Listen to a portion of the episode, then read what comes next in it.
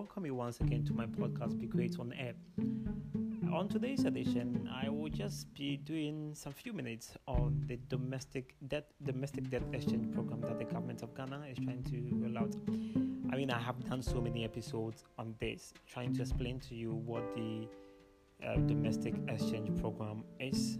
Right? Essentially, I've been telling you that this is a program that the government of Ghana is seeking to roll out um, in response to their request to get some money from the IMF. You know, government, the government of Ghana has applied for some financial support from the IMF, about three billion or so from the IMF, and as part of the arrangement to get the money approved, IMF is requesting that the government of Ghana, I mean, comes with a program direction as to how they are going to go about running the economy so that the money will become useful and will not be wasted.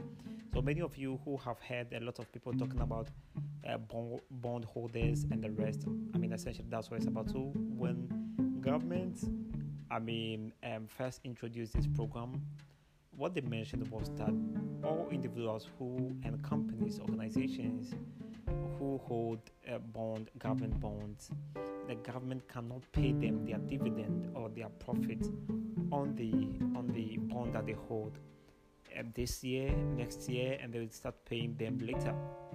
And even in in a year or two, there will be no interest on it. The interest will be zero percent. The following year to be five percent going.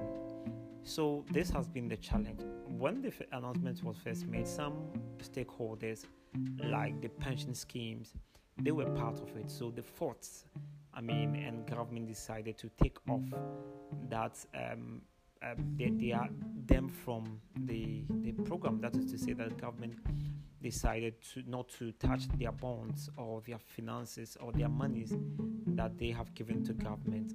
Right now, when that was, I mean, ended or when that ended, we have the individuals who also hold bond. This time around, not companies, not organizations, but individuals who have um, given money to the government, right, in the form of, I mean, buying government bonds.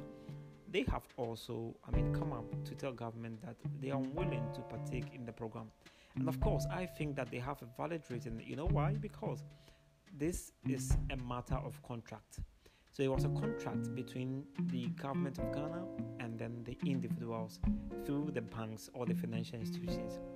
And when you enter into a contract, the terms of the contract will be as it is. No one can change it until both parties have agreed to change the nature or the terms of the contract. In this case, it's a contract between the government of Ghana and these individuals who hold government bonds. So if government at all want to, as it were, change the nature of the contract or make some changes to it, government must not force it on these people. Though from the communication of government, we are told that it's optional. These people have to accept that they'll be part of the program. But looking at the nature of it, there is no option for them. I mean, you can you can have the option not to accept, or you, yeah, if if there were to be options, that's when you can say that you either accept or not. But in this case, there's no option. You are compelling people to, I mean, accept. And the argument is even made that if you don't accept, your investment become worthless. In fact, you your money will lose value.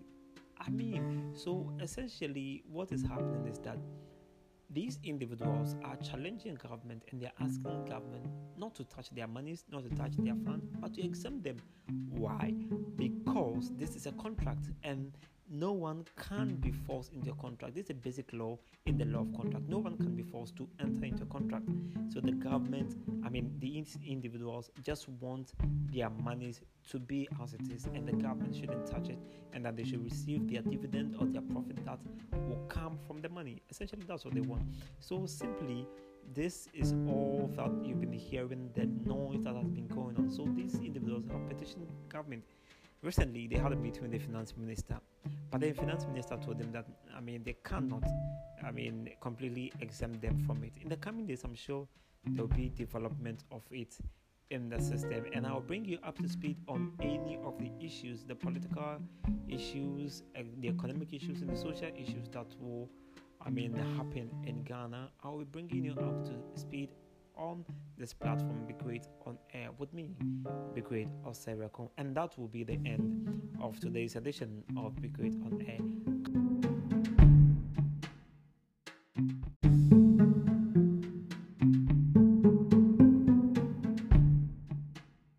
Thank you for listening to today's episode of Be Great on Air. And I would always love to hear from you, so please comment on this podcast and also subscribe and follow my podcast. You can as well share this content with your loved ones so that you can enjoy the amazing stuff that I will be sharing in this space. My name is Be Great, and I will see you again. But for now, I am out.